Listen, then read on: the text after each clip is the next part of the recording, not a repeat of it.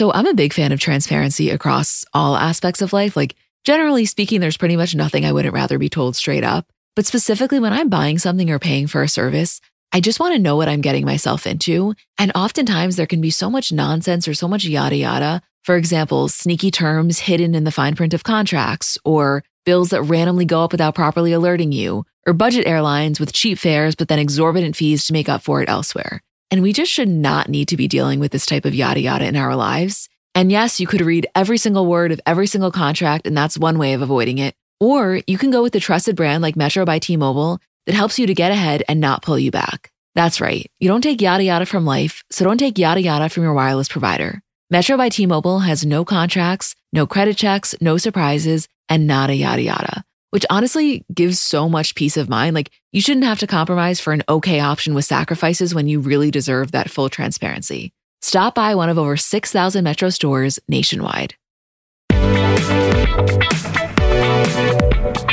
Hi, guys. I'm Emma. And I'm Julie. And we're the girls behind Comments by Celebs. And welcome back to another episode. Hey, Jewel. I am. How you feeling? Uh, I'm okay. How are you? I just had a really shitty morning. I was really sick this morning. And I have to say, I know I thanked you already, but Julie was so sweet and so good about calming my stress about the episode going up later. Cause I think probably it will go up on Tuesday morning now. And so I just want to thank you because you really alleviated some of my anxiety this morning. Well, I'm happy I could do that. I was going to say the same thing for you for dealing with the construction outside my window. So I guess we're even. We just got to get back into a studio. Um, I, I will do anything. I like. I really can't do it anymore. So this, I know this isn't even on the outline because it just happened a few minutes before we started recording, but the Real Houses of Beverly Hills trailer was just released. And for anybody who didn't watch it yet, I'm going to put it in the description. So pause this and watch immediately. Isabel and I will talk about it in depth on the Comments by Bravo episode on Friday, but Julie, we need to just talk about those 10 seconds where Amelia FaceTimes Lisa and you hear her say that she's going somewhere with her friend Scott. And you then see Kyle and Lisa and the other women talking about it. And Kyle saying, you know, he's just too old and he has kids and holy shit. I have a question because to me, that was the craziest thing ever. But obviously, I'm not a Bravo watcher. Was this a thing where you were expecting them to talk about it, or at least like you were really, really hoping? Or is this something where you just completely forgot about the idea that it could possibly happen on the show? And when it came up in the preview, you were like, oh my God. Okay. I personally, I can't speak for other Bravo watchers and I don't know what Isabel would say, but personally, I was really, really hoping it would be covered. But I also felt like if Amelia really didn't want it to, that Lisa would probably respect that. And also, I felt like if there was ever a season for it not to be covered it would be this one just because of how much is going on. One with Erika's legal drama and how much that takes over. And then also there's two new housewives, Kathy Hilton and Crystal. So I was like hoping and praying, but I honestly didn't know. So the fact that not only did we get a mention of it, we then got to see the other women react. That was huge. I cannot even explain to you how excited I was to see that. Like all I've ever wanted was Lisa's reaction to this. Well, you have to remember a couple things. First of all, the first time we've seen Lisa even remotely acknowledge the relationship was last week on her Instagram story when she posted a side by side of her on vacation wearing a bucket hat and then Scott and Amelia on vacation and Scott wearing a bucket hat. And she made the caption something like, at least we have a mutual love for bucket hats. But that's one thing. And then second of all, you have to remember that Kyle is best friends with Kris Jenner. So her reaction wasn't coming from this malicious place. It was more so like, wait a second, as a mom, I don't like this 19 year old girl and this 37 year old guy. He has three kids, an ex that he's in love with. Like, I think it was just coming from more of a maternal place. Oh, yeah, definitely a maternal place. And you could tell that. To me, it was just so crazy. I think I obviously just wasn't thinking about it because I don't know about. I, I don't know about Beverly Hills. I don't know how involved her kids are in the show. Like, I don't know how much their plot line. So I just wasn't thinking about this being portrayed in any other way other than potentially on something with the Kardashians, but then I always had a thought in my head where it's like, okay, well, the season's ending. We're never going to see it. I never thought we would get any sort of behind the scenes into the relationship. I forgot that there was another side of the behind the scenes for this. Yes. And the other thing you have to remember is we only saw that one clip and the entire trailer was amazing, which of course Isabel and I will really get into, but we saw this one clip of them reacting. So to me, what that says is it's not just going to be that one thing. Clearly, we're going to get an entire Lisa confessional where she says, So, my daughter Amelia is dating Scott Disick. You may know him from Keeping Up with the Kardashians. And like, it'll be a whole thing, which, like I said, I was hoping and praying for, but my expectations were low because I didn't know how much Amelia would allow Lisa to put out there. Wow. I'm honestly, I'm going to have to watch. Okay. Hot take you're going to have to watch for that because you're going to want to. But I really do think that you, like being you yourself, will be interested in the Erika Jayne legal drama of it all because that is typically something that entices you. Yeah, I was actually thinking about that as well. It's it's going to be a really good season. This was a phenomenal trailer. I'm really excited. I also, of all of the Housewives franchises, I really only know Beverly Hills. I know. I don't know, you guys. It's a good time to be alive. I can't wait for that to come back. And Isabel and I will talk more in depthly about that on Friday. But as you guys know, every week we're highlighting a black owned business. And this week it's called Oat Cinnamon. It was founded by this woman, Ryan Norville. And she always kind of wanted to be a florist. So she started this business of these beautiful floral arrangements. I will put all of the information in the description. And I mean, I'm a huge proponent of sending people flowers just to brighten their day. And these are the type where I think if you send them to someone, they would really elicit that reaction. So, as always, everything will be in the description. Okay, Julie, you ready? I'm ready. Let's start out with part four of Dancing with the Devil, Demi's documentary series, which I know we spoke about last week how we were so frustrated that it came out on a Tuesday because we basically would have to wait an entire week, but it did not disappoint. Oh, I felt like it did a little bit. oh, you did? I just wanted more information and I understood why she didn't give it to us. Basically, I went into the episode thinking that we were finally to get the full behind the scenes of what happened with her and Max, all of her raw reactions, what her reaction to the Twitter thing was. And I think in an attempt to not give him any further publicity, which I 100% agree with, we didn't get the behind the scenes that we were expecting. So from that side of it, I was a little bit disappointed. The rest of what she spoke about in the rest of the episode, I was not disappointed by. But that one thing I was a little bit let down by. Right. Like what she spoke about was so deep. And obviously, I was so interested by that. I guess you're right. When I'm thinking about it, my expectation was that there would be more of the Max stuff. But as I was watching it, I completely agree with you based on how he reacted on social media and the way that he really tried to run with this in terms of his 50 minutes of fame, I very much understand her wanting to get into the details of it as minimally as possible. Right. He's somebody where there's absolutely no differentiation between positive and negative attention. He just wants attention. So, not giving it to him was by far the better option. Just as a viewer, I was a little bit like, okay, I'm a little upset, but I understand. Right. I guess I just selfishly wanted like I don't know, vindication on her behalf, but I guess there's nothing she could have said that could have made him look worse than he's already made himself to look, you know? Right, exactly. I mean, it starts out strong with guest appearances from Christina Aguilera, Elton John, Will Ferrell, which didn't you think that was kind of an interesting mix of people? It's not who I would have chosen or not who I would have thought, I guess, to choose. I definitely didn't expect Will Ferrell to pop up. But I liked it that they did it in a way with where they were including people that weren't necessarily her inner circle or the group of famous people that you would have expected to be seen talking about her.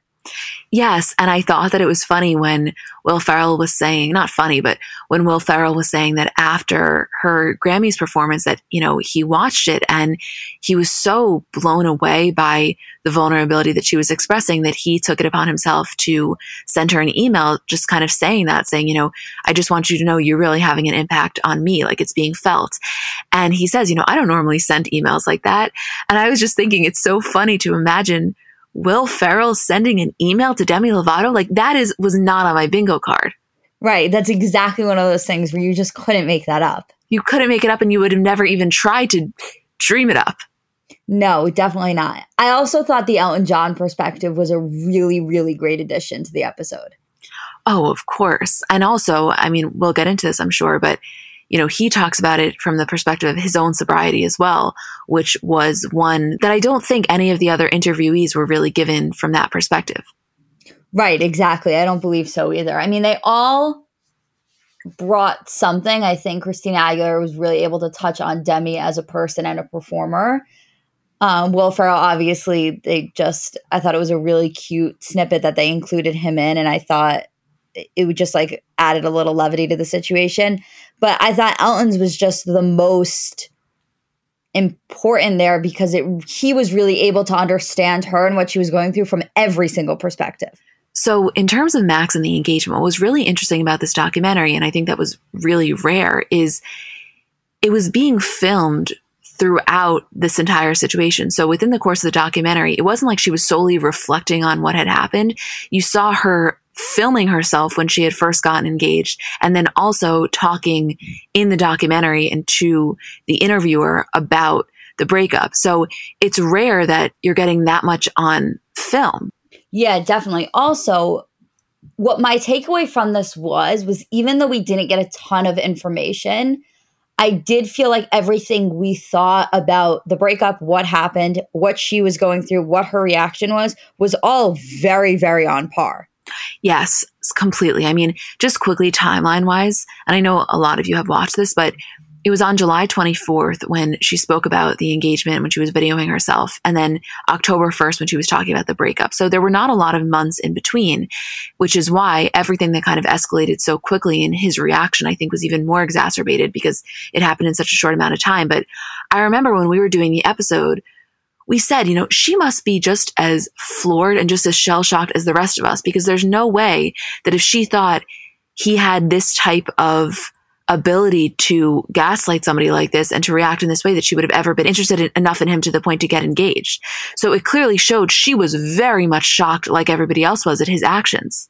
And that's something she talks about a lot where she says, I'm not so much mourning him or like the breakup. She's like, I am just devastated by losing the person that I thought he was.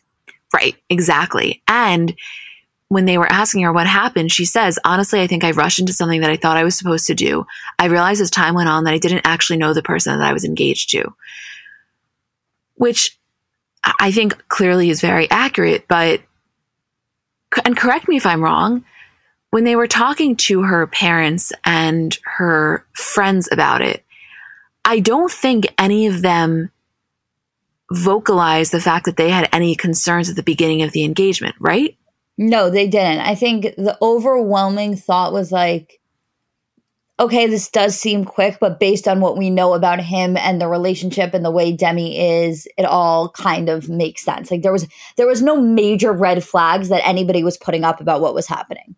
Yeah. And she says also at the end, you know, I think quite honestly, I'm too queer to commit to being married to a man right now. And we see that play out a little bit more as she kind of talks about her self expression. But I thought that that was the point that I'm sure was really liberating for her to be able to make. Oh, yeah, absolutely. I'm sure.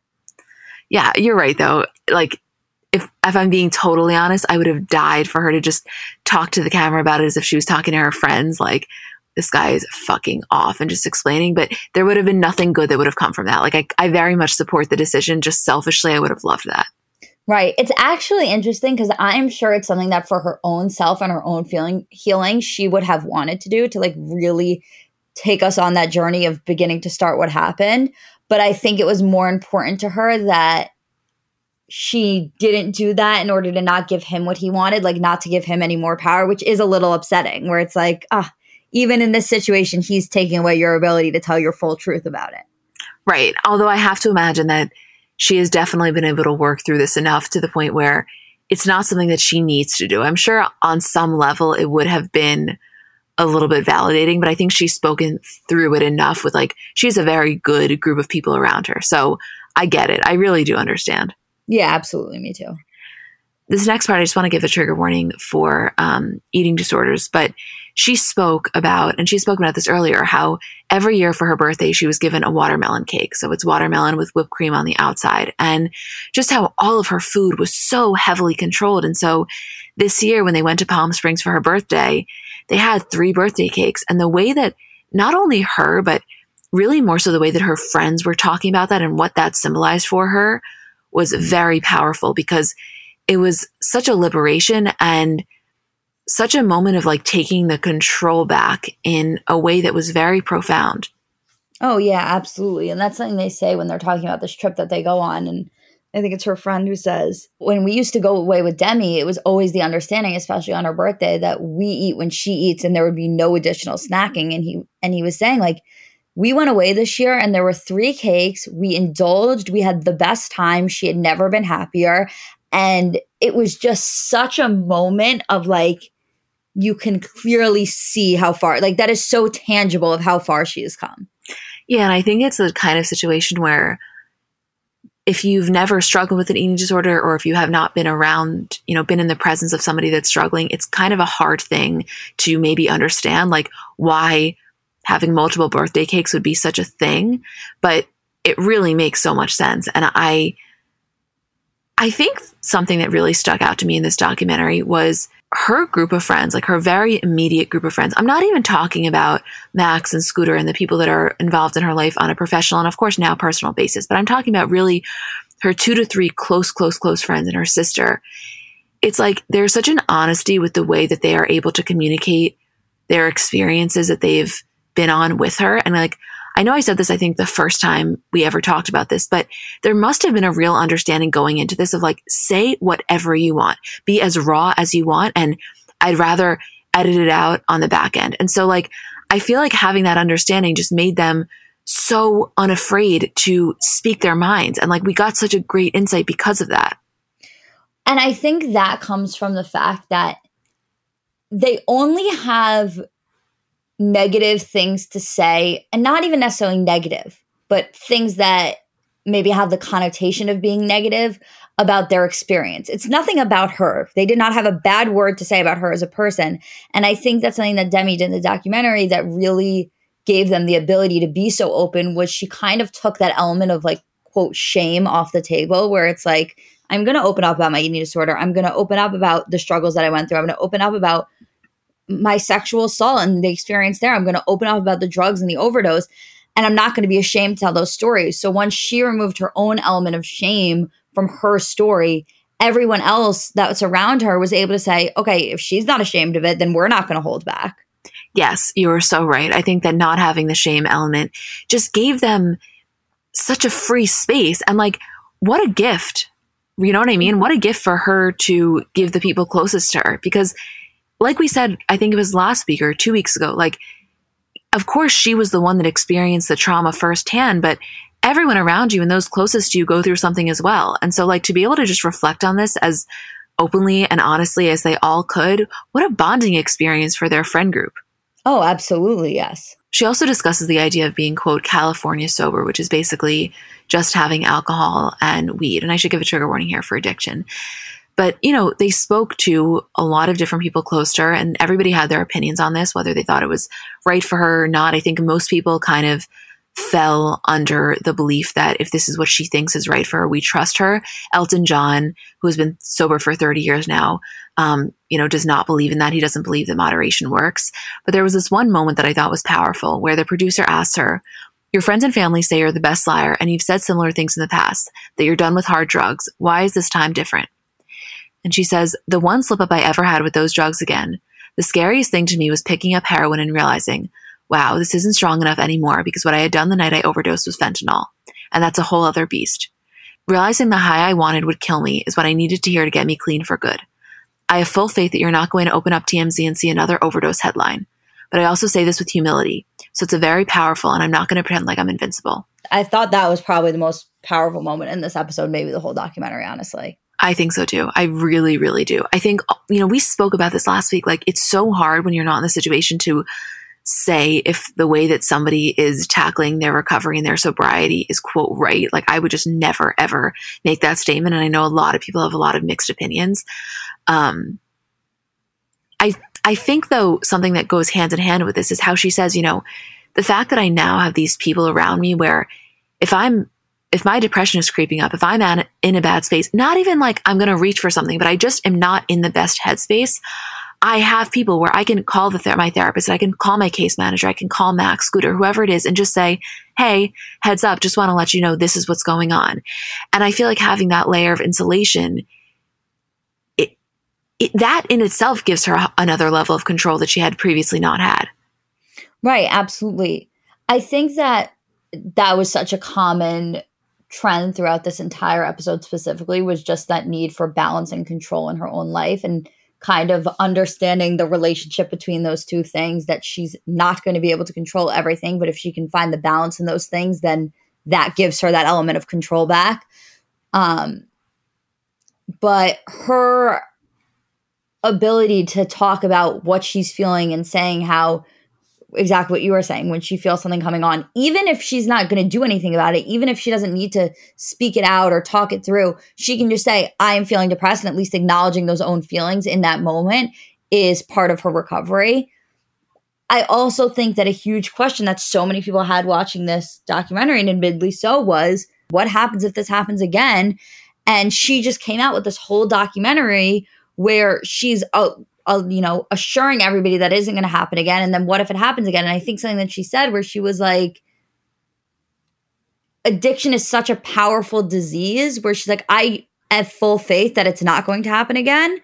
But I, it's one of those things where it just you can't understand it until you understand it. And i thought that was answering a lot of people's questions.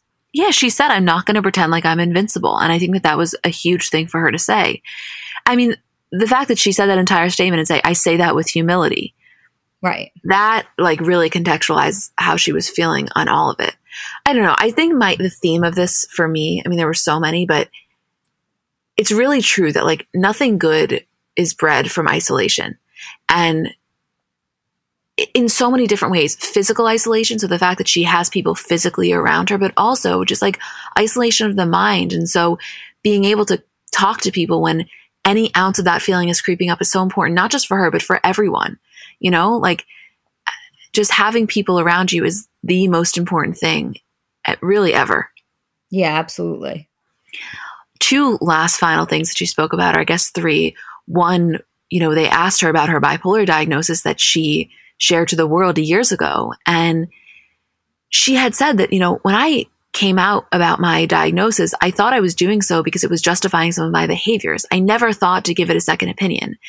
And she now feels as though she'd been misdiagnosed at the time. Also, her new house, and again, how that was such a tangible representation of where she's at in her life and how she feels like it's such a form of self expression. And then, I probably, I think her most powerful form of self expression was her haircut and just like what that symbolized for her. And when they show the shot of right after her hair was cut and you see her just shaking it back and forth, that was such a contagious smile. Like you felt it just from watching that, no?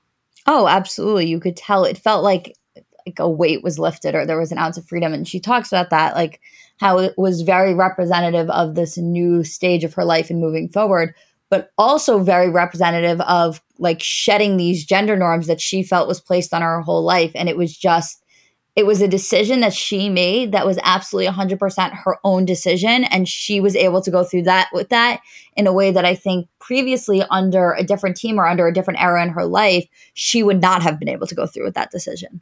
You're right. It really signified the control thing. That's really what it was.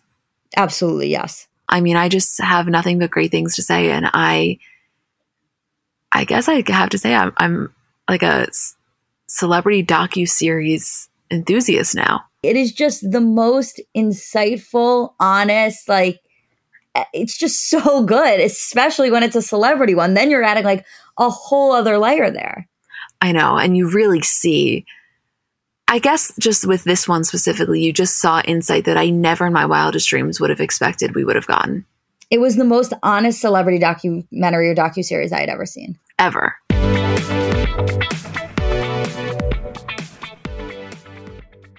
So the weather is finally getting a little warmer. And one of the most fun parts about the seasons changing is kind of the wardrobe revamp that comes along with that. And if you're looking to update your wardrobe without spending a fortune, I want to introduce you to Quince because I really think that they do quality essentials kind of better than anyone I found. And I've told you guys about them before, but specifically as the weather is getting warmer, their linen dresses, like such an easy throw on, so comfortable, such good quality. To me, if you put on a linen dress with a pair of white sneakers, a little cardigan over your shoulders, to me, that is such a chic look. Also, their washable silk blouses, they are so comfortable, but you look so put together. They have great like scoop neck t shirts, just comfortable, easy staples. Like that is what I like about them. I think that you can really build just a quality wardrobe collection with their essentials. And the best part is that all Quince items are priced 50 to 80% less than similar brands. So by partnering directly with top factories, Quince cuts out the cost of the middleman and then passes those savings on to us. And Quince only works with factories that use safe, ethical, and responsible manufacturing practices and premium fabrics and finishes.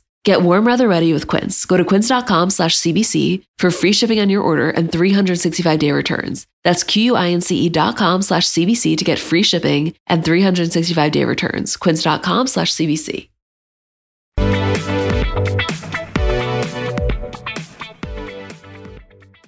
So the next thing that we want to talk about, I know this may feel a little bit random, but Holly Madison was on Call Her Daddy, which I don't normally listen, but I have just always been fascinated with Holly Madison ever since Girls Next Door back in 2005. And I never got around to reading her book, which was called Down the Rabbit Hole Curious Adventures and Cautionary Tales of a Former Playboy Bunny. I still want to read it. I know it's six years old at this point. But when I saw that she was on this podcast and it was really going to be a kind of tell all, I immediately was fascinated. And I kind of just want to talk about it. I mean, you've always been interested in her as well. Oh, I loved Girls Next Door. I can't even put into words how much I love that show. And the only reason I'm slightly able to is because I know you did as well. And it's funny because I feel like it's something that we've been talking about a lot recently. So when I saw her on Call Her Daddy, I was like, that's the best thing ever. I know. And it was so raw. I mean, there was nothing that was held back. And I know if you read her book, I'm sure some of the stuff was repetitive. I still plan on reading it, but I kind of just wanted to talk about some of the things. So just for background, she met Hef in 2000 and she moved into the mansion in 2001 and she lived there from 2001 to 2008. So she was 21 at the time that they met and he was 75. And there's so much here and i'm sure i'm sure if you watch the show you know you got to witness really the dynamics between her and hef and then also her bridget and kendra. At this point her and kendra do not speak and her and bridget according to her have always been close and still do keep in touch. We'll talk about some of kendra's comments that she made on e news's instagram that we had but we didn't post because i just felt like it was too much to post on the actual page but i felt like on a podcast you could give a little bit more context you know? Oh yeah absolutely.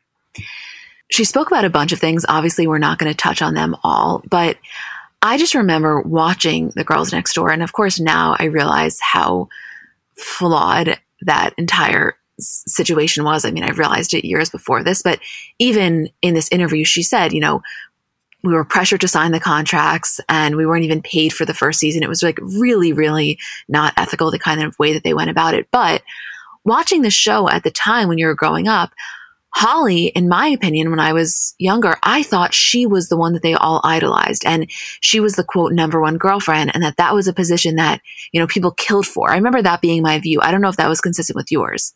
Yeah, I think I remember that being the case at the time or thinking that I, I definitely remember my view of it being that they were all ecstatic to be there. Yes, exactly. Because it seemed as though it was this dream world. I mean, keep in mind, the show came out in 2005. So I was 11 at the time. like, we really had no context of what was going on here. Yeah, I was nine. yeah, exactly. So to hear the way that she spoke about this number one girlfriend role and how it was actually less than ideal and not something that was widely desired at all, I know she spoke about it in her book, but I just want to read a few quotes that she said on the podcast. Quote, it was horrendous the first three or four years I lived there. Before it was me, Bridget, and Kendra, it was me and six other women, and it would rotate every couple of years. It was really cutthroat. Nobody got along. Everybody tried to snitch on the other.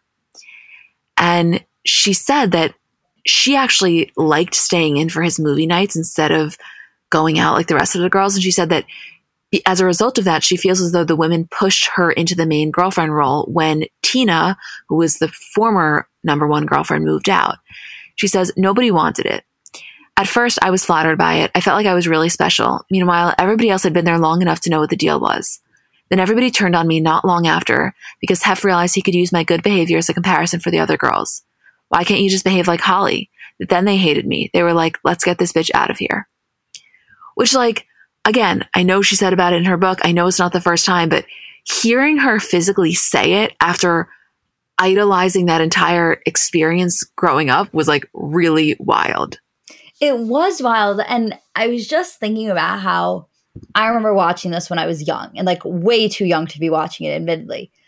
But there was a piece of me that always was so so curious about the behind the scenes dynamics like all of it like who was sleeping with who how it happened how often it happened like and it was answers that you kind of got on the show but you didn't really especially when you were such a curious kid that wanted to know every single little thing so this coming out now and her kind of walking us through it even if it wasn't a positive experience even if it was a very negative experience for her is still something that I would have been so unbelievably interested in at 10, 11 years old because all I ever wanted was that influx of information. Right. And we never had a good grasp when we were watching it as really kids about the dynamic between the three of them. You know, that was not something that we were tuned into and it was almost too nuanced based on the way that it was projected because the show made it out to be as if they were all best friends. And so one of the times, you know, when she said that her and Kendra don't speak, and she's kind of alluded to them not having a good relationship, but one of the things that she said was like, I'm not trying to make this a slut shaming thing, but I know Kendra has spoken on the fact that she didn't have sex with Hef before moving in and being one of the girlfriends. And she was like, that's just not the case. You know, you have to have sex with him before moving in. I did as well. And so when E News posted that photo, and it was a photo of Kendra, Bridget, Holly, and Hef overlaid with a quote she said on the podcast that said, I'm not trying to slut shame anybody or anything, but nobody ever got asked to move in unless they had slept with him. Kendra commented on it and said, Dude, it's 2021. In response to her, but times have changed. I forgive her and have kids to love and focus on. And someone responds at Kendra, why are you always hating on her? And she says, how am I hating? She's the one out there. I'm all love now, baby. There were a few other interactions that Kendra had in the comment section, but clearly they are so not on the same page.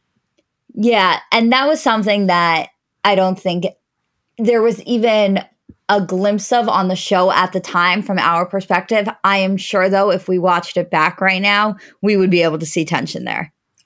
I was going to say we should do a rewatch. Um, Isabel watches it like probably two times a year. She has she owns all of them on iTunes and she does like a rewatch every so often. It would be really unique to do so with this lens.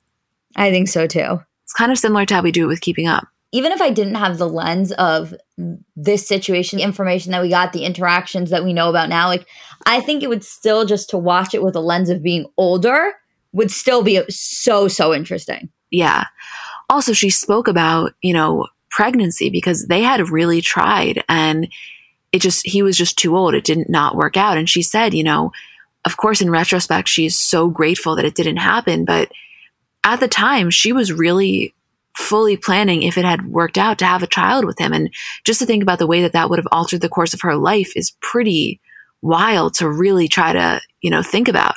Oh yeah, absolutely. It reminds me a lot of Khloé saying that um they had tried IVF and she was, you know, actively working against it working because she knew it just wasn't the right situation for her. Holly also said, I want to read this one quote. She goes, When I had first gotten into that situation and something happened in my mind that first night I had sex where I felt like, okay, I did that. I had breached my own boundaries and I wasn't comfortable with it. Now I have to make this situation into something. I almost locked myself into this box. And I think that that's like a really unfortunately all too common thought process that happens sometimes with women specifically in situations that are as emotionally abusive and as like deep of a power dynamic as was happening here because she basically took the shame on herself and was like, okay, well, I did that. So now I have to make it into something so that I can forgive myself for what just went down. And like, of course, looking back, she can recognize that that's not a belief system that serves her, but at the time that was her coping mechanism. And it's so understandable. Oh, yeah, definitely. He was just really, the way she was describing him, um, not that it's shocking by any means, but he was really well respected among his friends and the people he surrounded himself with. But when it came to women, it was just disgusting. I mean, it was really just very predatory behavior. And she said, you know, he was always really careful about it not being minors. So there was never anybody that was you know, he was with that was under 18, but as close to 18 as physically possible and just things that he liked sexually that were in her mindset and I mean in mine as well listening to her talk about it just creepy and definitely indicative of some level of predatory behavior and I just I don't know it's it's one of those topics where like I'm so grossed out yet simultaneously so fascinated. That's exactly it. Yes she said that she really felt at a certain point that living at the mansion really had a Stockholm syndrome effect, you know, on her because she said, I couldn't really imagine a life outside of there. I thought, okay, this is my last stop. I want to have kids. I'm going to try. And she was saying that, like, when she realized that they couldn't have kids together, that's when she said, okay, I need to rethink this. It was almost like a death sentence, the way that she described it. And so, the, what it took her to actually move out, she said that she wasn't going to cheat. She knew she wasn't going to do that. And so it wasn't until she really had interest in another man that she even left. And, you know, it wasn't, it was an easy decision in the sense of like she knew it was the right thing, but it wasn't an easy thing to do. Right. No, it, it definitely wasn't. And uh, her talking about it gave a lot of insight into that decision to leave because I'm sure she spoke about it in the book. It was something that I was very much unfamiliar with the process of. Yeah, I, I was as well. And I think um, Alex asked her, like, is there anything in the book that you regret? And she's like, no, I don't, you know, regret anything. Those are my experience. She's like, you know, there was this one part when I was talking about some of the women. She's like, and the way that I explained it, I think it sounded a little bit catty or a little bit petty. She's like, because I was talking about body image stuff and plastic surgery. And she was like, I was trying to communicate how toxic of an environment it was as it applied to body image and, you know, body dysmorphia and self perception. She's like, but I think what I ended up doing was making it more of like an attack on women and vanity. And she's like, that's not at all what I meant. But they didn't go into it that deep in this interview, but I, it's something I always thought about, even watching it when I was growing up. It's just like, what does that do to your body image? See, I don't know if that's something that I necessarily consciously thought of. I was probably I was old enough to be watching it, but too young to be actually considering the ramifications of it, I think. So that's not something that I'd ever thought about. But hearing her say it, it was like such an obvious thing of like, of course, that is going to mess with you in so many different ways. Yeah, I, it was a good listen. I mean, listen, clearly there is something about her that was captivating enough because after she moved out, she had that whole residency in Vegas. I mean, she's working on television projects now. She still maintained public interest. Absolutely, she did. Yeah. Yeah.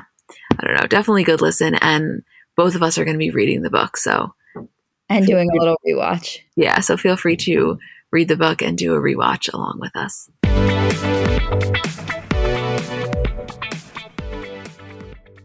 Doing your hair has the potential to be such a time consuming process if you're not using products that really work for you, and honestly, really work with you. And for me, I'd say generally speaking, my hair is pretty easy to manage, but it does get frizzy. I have a lot of split ends. So I'm always looking for things to manage the frizz. And recently I've been into a new product from Ouai. It's their anti frizz cream. So it's a really lightweight cream. It provides immediate frizz control that lasts up to 72 hours and also heat protection up to 450 degrees. So you're kind of killing two birds with one stone. Then the thing I really like about it is that it helps reduce and repair split ends while quenching dry hair with intense hydration. So you can feel like it just feels good on your hair. For me, I get out of the shower, I always spray in the leave in conditioner. I've told you guys about that before, but I love it. A little anti frizz cream and you're good to go. I also, I mean, I love a lot of things from Ouai, but I like their detox shampoo. I don't use that every week, maybe once a week, maybe once every other week, but I feel like it gives my hair a really, really good clean. Frizz free up your schedule with Ouai. Go to T-H-E-O-U-A-I.com and enter promo code celebs for 15% off any product. That's T-H-E-O-U-A-I.com, promo code celebs.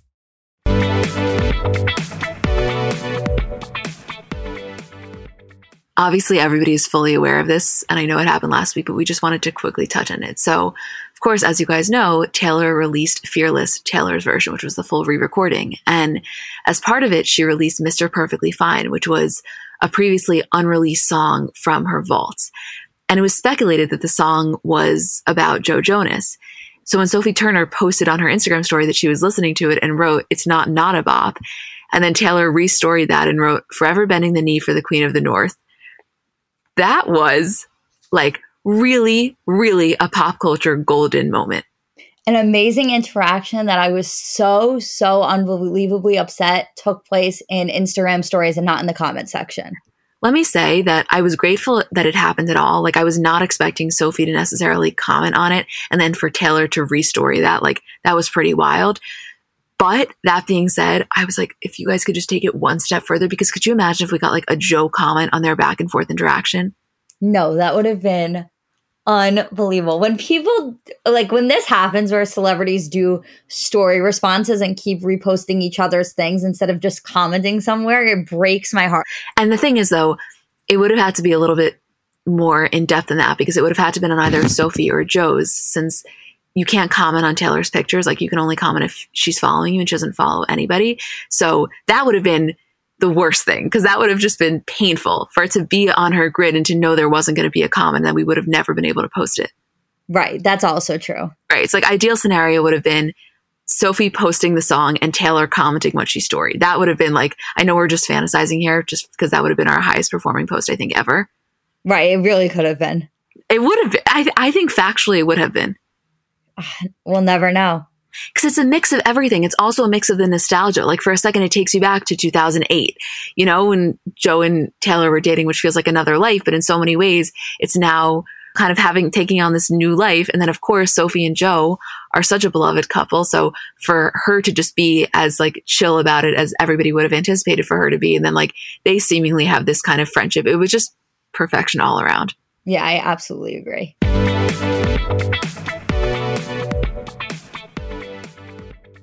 So I know we're all kind of operating at a different skill level when it comes to makeup. Like I have some friends who they do their makeup and it looks like they got it professionally done. I have others who know nothing about any products. And then I would say I'm somewhere in the middle. Like by no means am I very skilled, but I think I can hold my own. And in terms of my everyday, I'm just doing mascara, lip gloss, and maybe a little bit of highlighter on my inner corner. So if I'm only using a few products, I need them to be excellent. And I've recently been very into the Thrive Causemetics mascara, which I'll tell you about in a second. But just in general, a note on the company. For every product purchase, Thrive Causemetics donates products and funds to help communities thrive, which I just love knowing that I'm buying from a company that does that.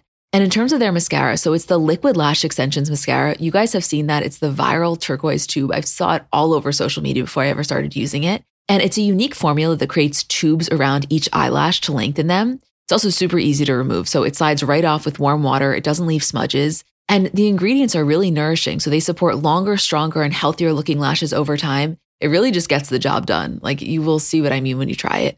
Refresh your everyday look with Thrive Causemetics, luxury beauty that gives back. Right now, you can get an exclusive 10% off your first order at thrivecausemetics.com slash CBC. That's Thrive Causemetics, C-A-U-S-E-M-E-T-I-C-S dot com slash CBC for 10% off your first order.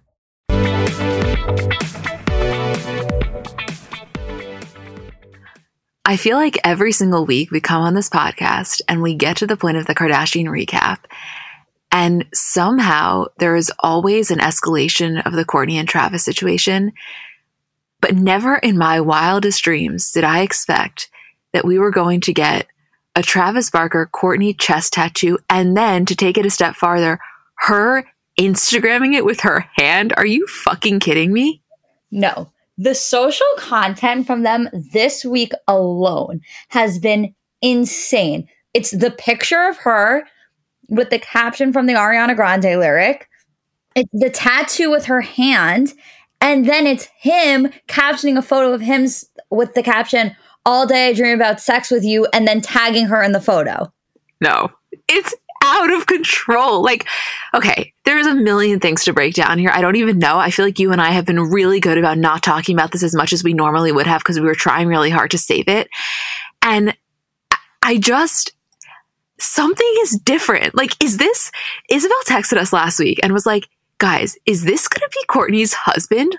We have never once even uttered those words before for somebody not Scott. Honestly, not even for Scott. I really am having such a difficult time processing it, not because I feel like I don't want to accept it or I'm not into it. None of those reasons. I'm just having a really hard time processing it because it feels like an overwhelming amount of information and things happening in such a short period of time that my brain hasn't slowed down enough to take it all in. That's how I feel. And it's so funny the reactions that we've gotten from people in our DMs because so many people who are like seriously die hard Kourtney and Scott just like we are and are like, guys, I don't know. Something is just transforming me. Like, I think that this is it for her. She has never exuded this much happiness. She's seemingly so in love. And then there are, of course, the people that are not fans of Scott and are like, this is how it always should have been. And then there are the people that still don't really like it, not because they're so indebted to Scott, but more so because they don't really fully see it or they're turned off by the social. For me, I very much understand how people could be turned off by the PDA. And maybe if it was another couple, I would be. I guess I am just loving every second of it. There's such a difference in the way couples do PDA on social media, and it is so couple dependent where it's not like you can assess the situation and be like, if a couple does this, then they're too PDA and I don't like it. It just is dependent on every single couple. With Kourtney and Travis, it is such an insight that we've never had before into a couple that is moving so quickly, but also has been friends for so long that the speed of the relationship doesn't feel off putting.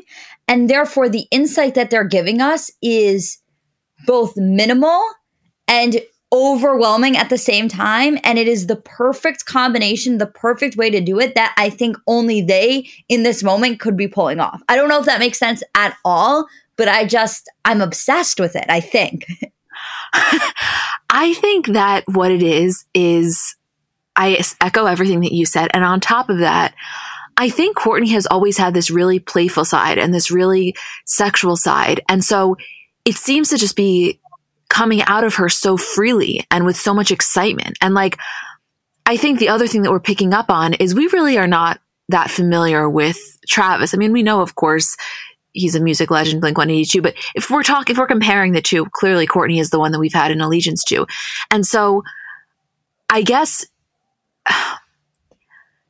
I guess I view when it comes to Kourtney specifically, this does not go for every celebrity. Everybody is different. But when it comes to Kourtney, this level of social media action to me would not be happening if it really wasn't like an internal sense of happiness. She doesn't need to be performative with it. She doesn't need it for the fame. There's no need for her to be like that. She was really not this way with a lot of other guys. So it just feels like to me, I guess what I'm envisioning is like she's so excited and so into it on every level, both physical stimulation, mental, sexual, emotional, that she can't even contain it and she just wants to share it with the world. I don't know if that's accurate, but that is what I get when I see her posts. That's how I feel too. And I think that's something with a lot of couples where it feels performative, even if it's genuine but there's just something about the way they are doing it that it it seems more like compulsive than it is performative like she literally just can't control it which is I, can't even explain how happy that makes me for her and it's so funny because I was saying to you like literally five seconds ago about how like I haven't even had time to process it because there's something new every single week. Like I feel like I'm just getting at the point where I'm like, oh, I think I really like them together. And they're at the point where they're tattooing each other or like they're tat Travis is getting a tattoo of her. And it's like, I, I, my thoughts can't catch up to their actions. Right. And doesn't that make you wonder also timeline wise when this officially started? Right. Like to me, it kind of because first of all, Kourtney is nothing if not logical. She does not just do things to do them without thinking. Every single thing Kourtney does seems very thought through to me. So the way this kind of comes off is like they kept it quiet for a while and they had already progressed to a certain point in their relationship before they went public with it.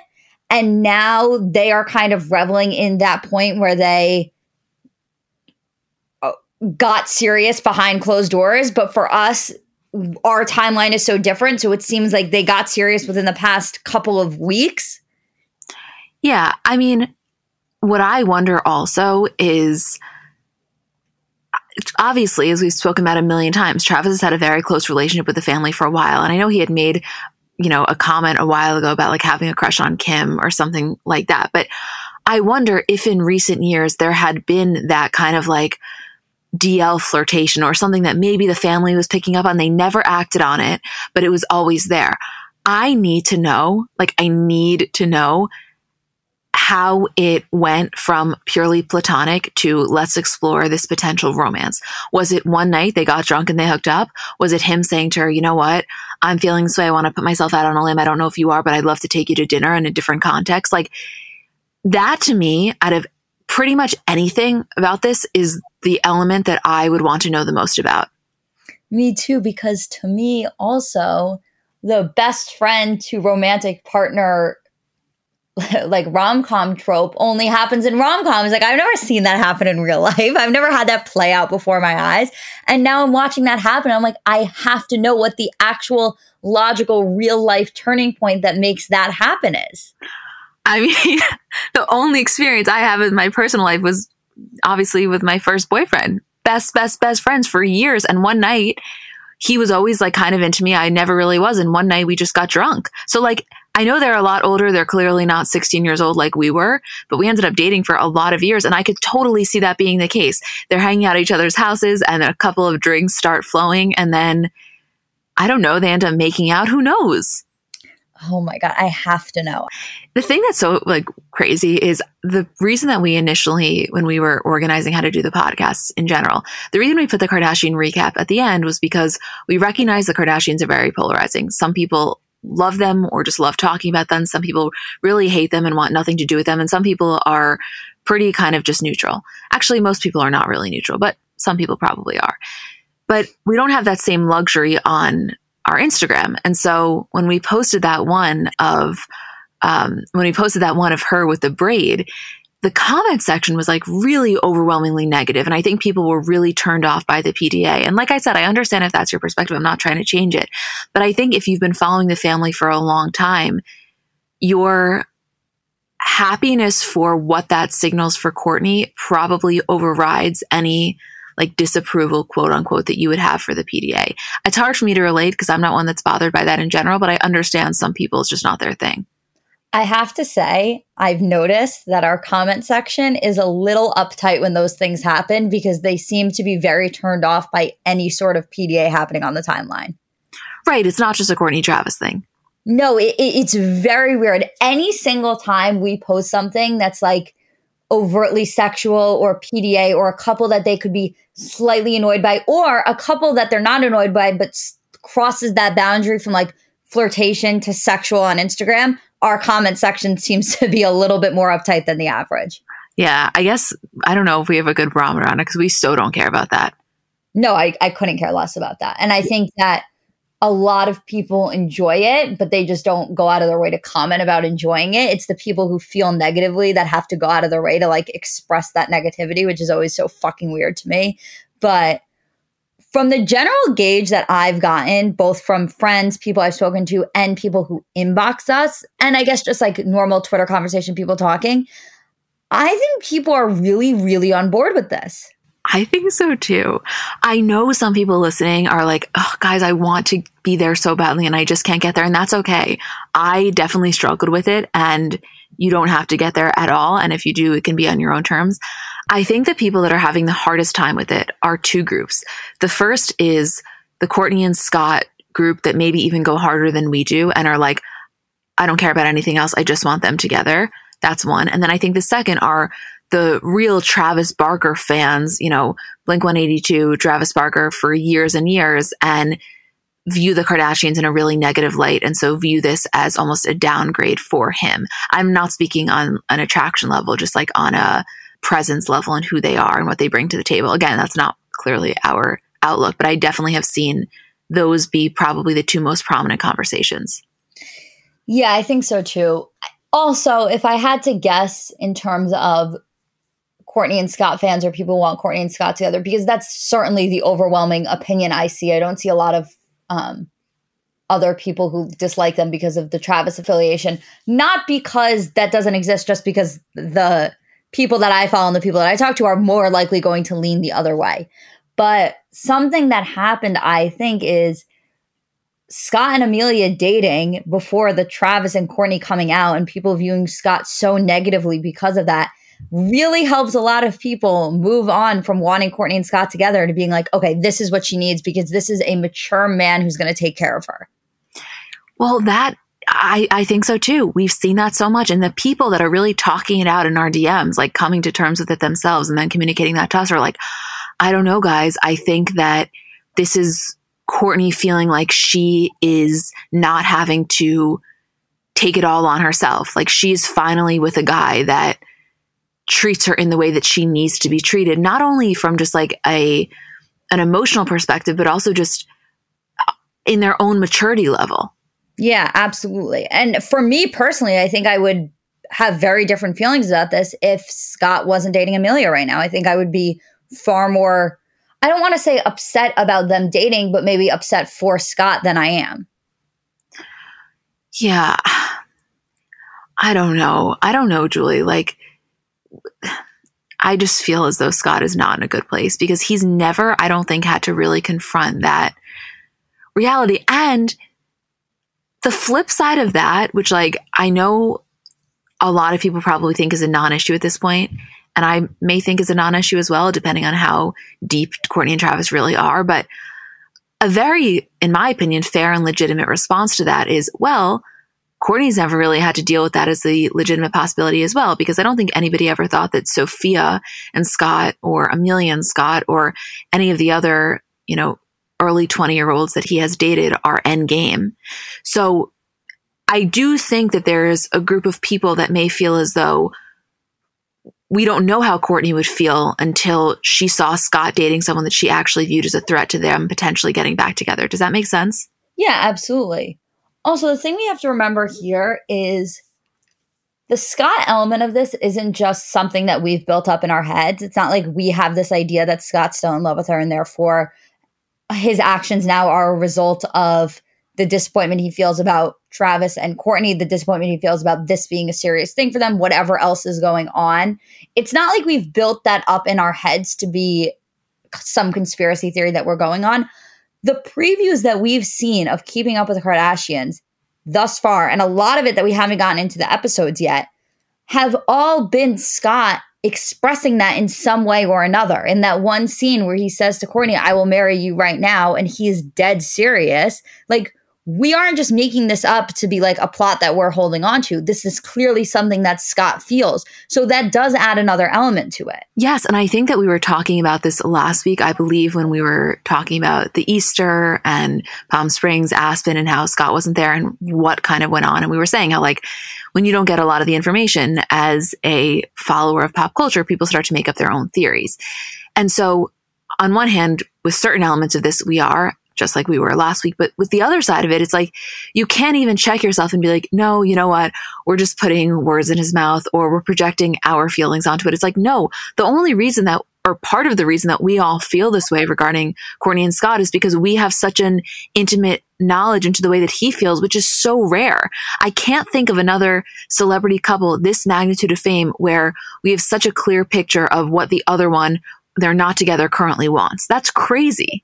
It is. It's wild. Absolutely. I don't know. This is so much.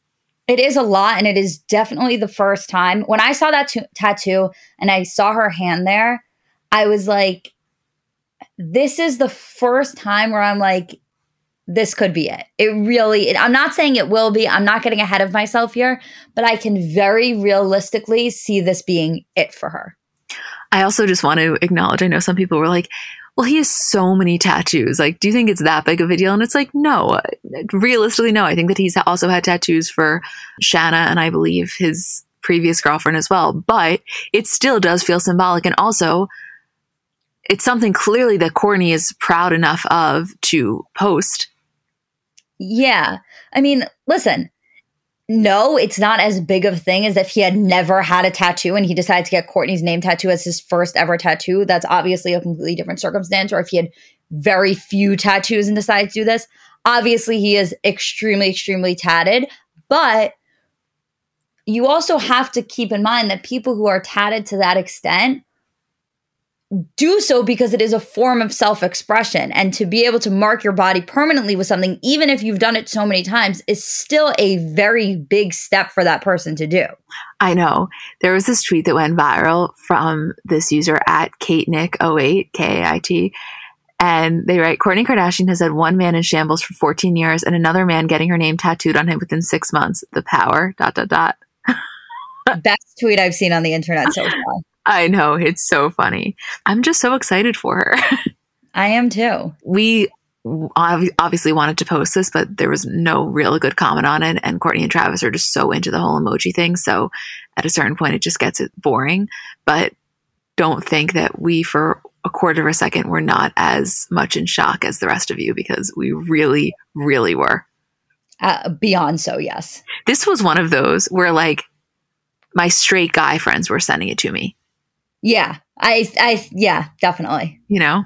Mm-hmm. Also, we just wanted to mention, I'm sure you guys saw this, but Jordyn posted the PR box she got from Get Safely, which is Chrissy Teigen and Kris Jenner's new cleaning product brand. And she tagged both Chrissy and Kris in the first story. And like, I know some people would say you're looking too much into it. for me, when I saw that, I just like kind of breathed a sigh of relief in a way, just to say, like, clearly they must be on good enough terms because obviously Kris Jenner is not the one directly sending out the PR boxes. However, you know that she is way too meticulous to not double check every single person on that list. And there's no world in which Jordyn Woods would be getting one without her approval. So it just makes me think that, like, on some level, they have come to some sort of peace. And not that either of them need it. Like, Jordyn is clearly thriving. And I think in a lot of ways, her and Kylie's separation was the best thing that ever happened to both of them. But it does make me feel good that there's that level of like civility. I was so interested by her doing that. When I saw that, I was really taken aback, actually. But in a really good way, right? Of course. All I want is like peace and understanding between them and PR packages to be sent back and forth. Like that's all I could ever want. It just wasn't the last thing that I was ever expecting. I was too. I I don't know if this is presumptuous of me and I don't even know if I fully believe this. I'm kind of just processing the thought as it just came to my mind, but like I wonder if we will see anytime in the near future any sort of like actual rekindling between her and Kylie. Again, never to the level that they once were, but them hanging out and them like posting about it. Like that is something that really would interest me. I don't know. And I, I honestly don't think it'll ever get to that place. I think it's too far gone, but that would be my hope. I really genuinely w- would love for them to be friends again more than anything else. I think it could get to that point. I don't know, but we'll see. Maybe. I mean, never say never. Because also, I think now that her and Karl-Anthony Towns are getting so serious, I would be shocked if they aren't engaged in the next year or two. Like, I don't know, that's such a big moment in her life. And I just think sometimes when things like that happen, it can bring people together. Yeah, maybe. I mean, that would be amazing. I don't know. She's really thriving, though. In so many ways, it was the best thing that ever happened to her. Yeah. Oh my God. Yeah. Yeah. I, I really think so. I mean, I miss their friendship and I want it for them, but only if it's something that they both feel benefits them because what we've seen happen for Jordyn and the path that she's currently on is so unbelievably amazing that I couldn't be happier for her. And if that needed to happen for her to be able to go down that path, then obviously we can see a silver lining in that. But if there is a piece of them that's like, I just wish we were friends again, then yeah, I fucking want that for them so badly. Yeah, well, I think my thing is that they've recognized what the space and what the shift has done for both of them. So I feel like if they were to ever have a close friendship again, it wouldn't even be a question that it couldn't go back to how it was. Like it's too far gone in a good way, meaning like they've both evolved separately so much. And specifically Jordyn has really come into her own from like a success perspective that I think it's almost like a rekindling is a little bit safer in a way because I don't think there's that risk of that happening again. Like Jordyn has her own ridiculously gorgeous house. Like she's has a very serious boyfriend. She's not moving back in with Kylie. That's never going to happen. So I guess I just feel like some like some parameters are in place where it could actually be healthier than it ever was even though at the time I don't think any of them could consciously acknowledge that it was unhealthy. Right, exactly. I completely agree last thing we wanted to talk about, which we mentioned in the bonus show, and I know it's kind of calmed down since, but this whole Khloe Kardashian photo situation. And I'm sure everybody's fully caught up, but I do know that there are some people that message us saying they literally follow nothing and they only come to the podcast to be informed. So feel free to fast forward, give me two minutes to explain exactly what happened and read her statement, and then we'll talk about it. But again, if you feel fully caught up and you don't want to know any of that, just fast forward. So basically, what had happened was last week, this photo was posted of Khloé at the Palm Springs house in a bathing suit. And apparently, it was posted on MJ's private Instagram account. There have been conflicting reports on that because some people said that it was posted by an assistant. I still don't feel confident saying 100% the source of it, although most reports are pointing to the fact that it was posted on MJ's private Instagram account, which, by the way, I didn't even know that she had one. Did you? No, I didn't either. That was like the initial confusing part of the story. So, right after that, requests for this photo to be removed started circulating before Khloé said a word about it. So, TikTok accounts or Twitter accounts or just other news sites that had posted the photo saying, you know, accidental leaked photo of Khloe Kardashian were then getting legal threats by the Kardashians legal team, which then that in and of itself sparked its own kind of stories. So Khloé, a few days after all of the chaos, went on an Instagram live with Kim for literally one minute where Kim held the camera and Khloé stood there in a sweatshirt and sweatpants. And then she kind of lifted up the sweatshirt and pulled down the sweatpants to show that it was her body.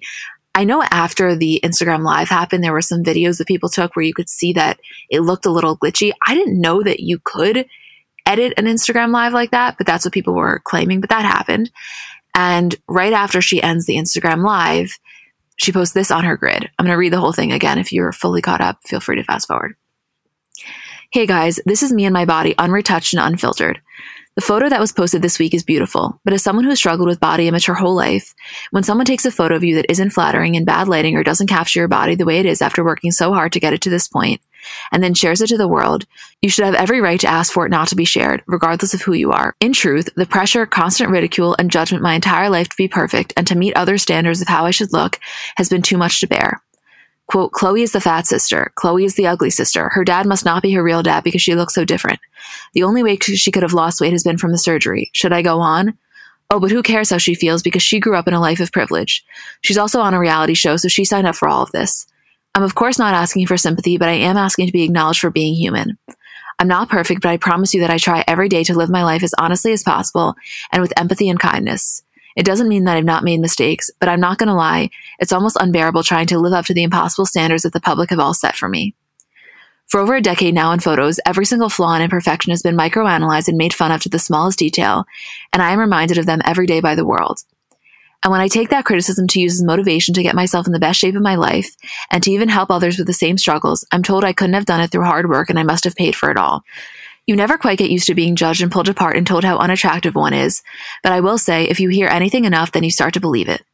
This is an example of how I have been conditioned to feel that I'm not beautiful enough just being me. I love a good filter, good lighting, and an edit here and there. The same way I throw on some makeup, get my nails done, or wear a pair of heels to present myself to the world the way I want to be seen. And it's exactly what I will continue to do unapologetically.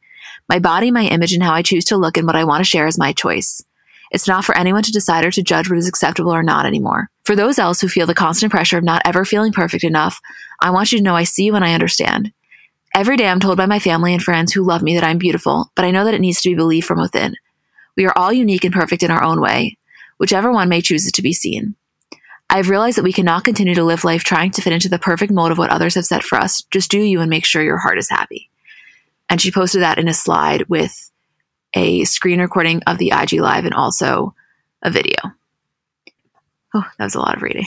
a lot of reading. Good job, kid. So there were a lot of mixed opinions on this, both when the photo was first circulating and then asked to be taken down, and then after she made the statement. And like, I guess I just want to start by saying whatever you feel about this, you're totally entitled to. I think we all have our opinions. And also, to be honest, I think it's okay if they change. You know, the way that I may feel as I'm saying this may change in a week, in a month doesn't matter. Just, I think it was an interesting topic because it was so much more than just about Khloé and it kind of really expanded from that.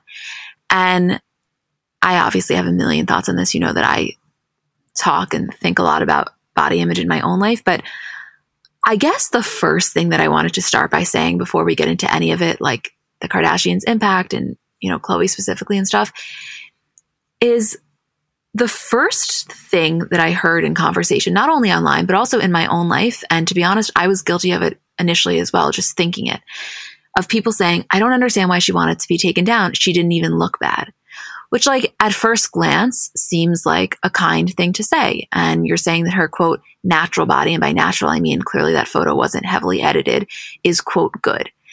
But I think the issue there that, like, I personally had to check myself on as well is what is that really saying? Because that entire like rhetoric is just rooted in fat phobia. Like, what would it have been if that picture wasn't quote good? What it look you could see her cellulite, you could see that her stomach didn't look flat as it looked in that picture. Like, and that would be considered bad. Like, I really started to go down this whole kind of thing in my head. And I talked about this with my therapist where I was like, I don't even think that on a very top level, the way that this is being discussed, and I'm not even talking in the media, like, yeah, in the media, but I'm literally talking about in my own life with just me and my friends, was healthy because I was realizing that what I was deeming to be considered like good or quote, good enough to not ask her to be deleted was completely flawed. Like that in and of itself is completely hypocritical to the entire message that we're all trying to push here. Yet, I think in a lot of ways we were trying to be supportive by saying, she looked so good. I don't even understand what was so bad about that. It's like, wait a second, what are we classifying as good and who are we to decide that? So that was like the first thing just in terms of my personal evaluation of the situation that I went through. Right. So I wanted to read a few things that I personally, when I was just like processing this, found to be useful because I think a trend that was coming up is like, this isn't really black and white. And this is more of a complex issue because frustration and anger that people may have towards the Kardashians for in a lot of ways perpetuating these standards are also mixed in with a real level of empathy and compassion. And like both are valid and both can coexist, which is personally how I feel. I mean, when I saw Khloé's post, my initial reaction was kind of just like one of compassion. Of course, then once I started to intellectualize this, I very much recognize it's deeper than that. But for her to be like mentally tortured by so many things, and again, some things that her and her siblings have consciously or subconsciously put out there, it's just not a good feeling. I know how I feel when an p- unflattering picture of me is even taken. I, I can't really wrap my head around what this must be like to be in the public eye, but criticism and compassion can coexist. And so I just want to read a few things. The first is by Caroline Dooner. Her handle is at the fuck it diet. And there are four tweets I want to read. She starts Khloe Kardashian is trying to burn down the internet for sharing an unedited picture of her in a bikini. Her anxiety over people seeing her unedited photos is clearly the result of being ripped apart over and over again for not being pretty or thin enough and not being able to live up to the impossible standards of what women are expected to look like. I have a lot of empathy for the anxiety and hypervigilance that the constant media scrutiny and cruelty has caused her. But the irony is, by only allowing edited photos of herself out there, she's perpetuating the impossible standards that women's bodies are held to. And the cycle continues. And then at Hey Sean Taylor on TikTok posted a TikTok and she started by saying the problem with this Khloe Kardashian situation is that you want her to be a villain or a victim, and she's both. And she's always going to be both. And I think that stuck with me because that was a statement that I think carried a lot of truth to it. Because, like, nobody should ever be scrutinized in the way that Khloé has been. And I say Khloé specifically because she just does look different than her siblings. She's always been taller. She's always had a different body structure and she has always been really harshly criticized for that, which is why, in so many ways, she has become this over editing, body dysmorphic machine that she has become. And like, I think that that's such a natural reaction to what she's gone through. That being said, in her response to this, she still, and pretty much all of them are unwilling to acknowledge any of one, the role that they've played, but also any of the surgery they've had done. And the reason that I say that is not because I think every single person who has had plastic surgery needs to disclose it, but you can work really fucking hard for your body every single day and have a million trainers and have a lot of nutritionists and work really hard and then also have plastic surgery. The two things can happen. And the fact that she never, and pretty much none of them ever, ever acknowledge that. It's just not fair. At a certain point, you are too famous. You have too large of a platform. You have 100, 200, 200 something million followers on Instagram. You owe those young followers, specifically those young women that look up to you, especially you are the same person. This is the same Khloé, and I adore this woman that was posting flat tummy tea a year ago. At a certain point, you have a responsibility to say, I work really hard and I'm, I have been really fucked up by the scrutiny I've experienced, but also, yeah, I've had this stuff done and I I want you to recognize that this is not all natural. I do think that at a certain level, that is, I don't want to say required, but that is like the morally sound thing to do. Right. This is such a complicated issue. And I think that there are so many different opinions, so many different feelings, so many different conversations to be had. And none of it is straightforward. None of it is the right answer. And I think also every single person, what they need or what they expect or what they need for their own body or their own feeling is also different. Some people are completely unaffected by this and affected by other things. And some people are affected by this and not by other. And it, it so depends on the person and your own view. And you're 100% right. The Kardashians are both the victim and the villain in this situation, but as are so many other people. This isn't just the Kardashian dominated problem. And I think a lot of the times it's really easy for us to pretend that it is because it shifts blame or it puts it into one place where we can be like, okay, this is the problem. They play a really small role, but a very impactful role in a much larger, much bigger issue that is bigger than any of them. Like for example, the fact of the matter is, is all of them grew up in a time where they became the victim of what society standards are. And now we've gotten to a point where we expect them to then grow out of that. And it's not as easy to do. A lot it's a lot of unconscious learning. And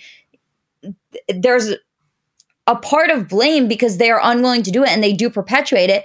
But then at the same time, you're looking at them and you're like, but also you're a product of it. Like it's this constant cycle back and forth where it's like, there is no right answer. Khloé, when she did this, my heart literally broke for her because of what she has gone through and what she continues to have to go through. But again, I was like, you are contributing to this. But then again, there's the conversation of like, okay, should Khloé disclose every single procedure she's had done? Or is that even more damaging? Because then, A, people can see what procedures they want to get done and sh- maybe think they should get done.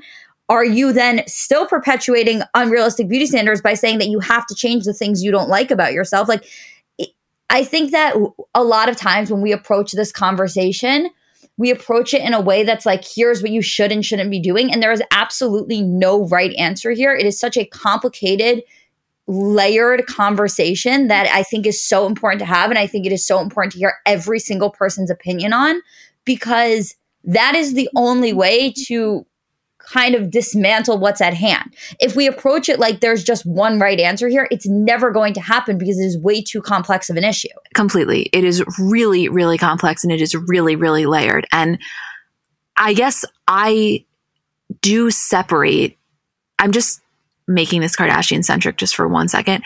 I do separate Khloé from the rest of them in terms of all of this because she was seriously scrutinized. I mean, we have been watching some of those episodes. The headlines about her were terrible. I mean, imagine your entire life there's conspiracy theories that there's no way that your dad could have really been your dad because you don't meet the same beauty standards as the rest of your family. Like, what does that do to somebody psychologically? So I just, I always think about it in terms of her and how, like, I feel like every time we have the conversation about her and her over editing, it always comes with like, honestly, the most bottom line, it's just really sad. That's always, I feel like, where we go to. Like, it is just really sad that she feels that she needs to do this because she's never been told that she, as she is, can just exist beautifully. Right, exactly. And it, it is really sad. And then if you're talking about the rest of the family, though, think about the earlier episodes of Kardashians that we were watching where Kim had a photo shoot and everyone's telling her, especially Caitlyn, who, you know, that was a plotline of one episode, that she has to go to the gym and work out before her photo shoot. I mean, it's been ingrained in them, it's been ingrained in all of us in the time that we were growing up. And it's now, thankfully, there is such a big shift in the way we approach this conversation and the way we approach body image. But when you've been conditioned since you were really young to feel a certain way, it's really, really difficult to consciously unlearn that. And I know a lot of this, what I'm saying, seems like defending them, and I'm not. I think they play a huge role. I think the fit tea aspect of it is uh, majorly damaging and was incredibly wrong. And I'm glad they stopped doing it because I think none of those ads should be allowed. I think the editing and the over editing and the inability to let people see natural or to be honest and open about what you've had done is also damaging. I just also believe that they are damaged because of a society that they also grew up in and also have had an impact on. It's not as easy as just saying, like, they are the reason and they are wrong and they did this and now this is the case. They are also a product of that same toxicity that we grew up in as well. Well, people forget it was as little as a few years ago. I mean, like maybe what, five years ago when Kim was on vacation, I think in Mexico, and there was those photos of her in the black thong bikini bottom and like the gray shirt. And she had cellulite on her ass, just like literally everybody else does. And she was ripped apart. Every single headline was Kim Kardashian cellulite on display. Kim Kardashian cottage cheese ass. Kim, like it was the meanest shit, which cellulite is literally the most normal thing. We all have it. Yet it has been made out to be this like terrible thing that you should be ashamed of and embarrassed of, which like I think we all are actively working in our lives to not be. But Kim spoke about that. She was like, I woke up the next morning and she was like panicked over those photos coming out and what that happened. So of course, if the entire world is then criticizing you for what was your natural, quote, natural, but body that you're showing, and uh, like if you have the means to smooth it over, you probably are going to. I wish, I deeply wish that we lived in a world, and I hope that when our kids are growing up, they're living in a world where the first reaction to photos of cellulite circulating are not an immediate need to get it taken care of and that it's like well yeah let's just embrace it because that is the human body but that's not the reality it's just like it's it's, Caroline is so right. It is such a cycle. It is a toxic cycle that continues and continues. And there, it's such a huge conversation. And I know how triggering it can be for so many people. And honestly, that's one of the reasons I didn't want to talk about it last week on the bonus show. Like I was processing it myself because it's a lot. I, I, you know, when Khloé wrote that thing in her note about like, we all can relate to that feeling of an unflattering photo. And again, I know I spoke in the beginning about like how so much of that is rooted in this fat phobic thinking, even though sometimes it's just about lighting or how your face looks or whatever it is. Like, I know that. I know panics that I have had when a photo of me has been uploaded that I didn't like and the shockwaves that literally sent through my body, straight up like anxiety attacks over it. And I hate that I ever let myself get in my head that much, but I did. So I can't pretend to imagine what that's like on a massive scale. I just can't. I can't either. I really, truly can't. And also, I think that aside from the quote, the picture was good being rooted in a very fat phobic thought process or a very body negative thought process, at the end of the day, I think we all still have this issue where we are dictating what other people's good should be. If I hate a picture of myself, I don't need any other person telling me that I look good in it. I don't like it. It's my own view of it. No matter how many people say that's such a great photo of you, my own view of myself is never going to change from that. It's never going to come from outside sources saying, like, no, no, no, it's fine. And I can imagine that that's exactly how Khloé felt. If Khloé hates that photo of herself, obviously what this turned into was just a, a, insane blow up over something. But for her to go through that, to hate that photo so much, to create such a spectacle over it, can you imagine how terrible she felt about that photo? No, that's what I'm saying. Because clearly, all of us sitting here logically and like on a very kind of logistical level, we're like, what the fuck? Like, it's one photo. Just let it be. You're making it into so much more of a thing than it ever had to be. But clearly she couldn't see that in the moment. And that I think is what is so scary. That is just shows how damaged. And again, partially because of an environment that her family has helped to create, not, but did not create it on their own. So I will not subscribe to that logic because Photoshop and editing has existed far before them. And I was definitely insecure about photos far before I was ever on board, you know, as in depthly as I am with the Kardashians. But like, it's it's really really powerful when you think about how much pain she must have been in. Yeah, I mean, I cannot even I can't imagine that being on a massive scale, and I can't imagine the amount of pain that she must have been in to have blown this up to what it was. That that literally can only come from such a massive insecurity that eh, I think that there are a lot of people that probably can understand, and a lot of people that I hope would be able to even as angry as they are and even as much as they feel that Khloé or the family has perpetuated certain things would be able to sympathize with how awful that feeling must be. Yeah. And and you know what? And some people won't and that's okay. Like I like I said in the beginning, however you feel about this, you're allowed to feel and your also opinions are allowed to change and ebb and flow. I think that that's what's great about growth. Like you're not entitled to stick to the same opinions that you had. Um, for me, I just think that her her humanity is not um, lost on me, and it's just the whole this. I so hope that the world that we bring up our daughters in is so so different as it applies to body image. It, it can't it can't continue to exist like this. It really can't. No, and I, I I hope it doesn't. I think we've seen a lot of really positive change. There's a very very long way to go, um, and I think with each generation will continue to improve and improve. Yeah. I want to just um, end on one note. I definitely have said this before in this podcast. I know I have, but I just want to say it again because I spoke about it on Friday with my therapist, and it's always powerful every time she says it to me. So I want to share it with all of you. And this is not something that necessarily everybody would want to subscribe to. It's only really a belief system if it works for you. Some people, it doesn't work like this for them, but you know, something she's always said to me is like, If you can't stop yourself from saying mean things to yourself in the mirror, which obviously the goal is that we should talk to ourselves like we would talk to our friend or we would talk to a little kid with that same level of kindness and compassion. But if that can't get through to you, having the belief of like, every time I do that, it's actually I'm taking down all women with me.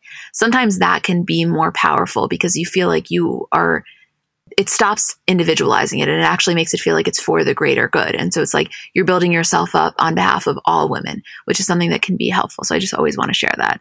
Um, but listen, you're not alone. We all struggle with this shit. You know how much I love talking about this. Um, because I think it's never ever talked about enough. Just never. Yeah, of course. I so agree. Anything else you want to add? No, I think that's it. I mean, obviously, we could talk about this for so long and there's a million things to say, but I, I think that's productive conversation that we've had a little bit to start it off. Yeah, I think so too. Okay, well, we love you guys so much. I think this episode will probably, yeah, actually, definitely, it's going to go up on Tuesday, and that's nobody's. Well, it's not really my fault. I was just really sick this morning. Not your fault. I, I just felt. I just. I know. I. I love you for being so calming. So thank you. And we love you guys. Julie and I will see you on Thursday for the Kardashian bonus show. And Isabel and I will see you for Comments by Bravo on Friday. We love you. Thank you so much for listening.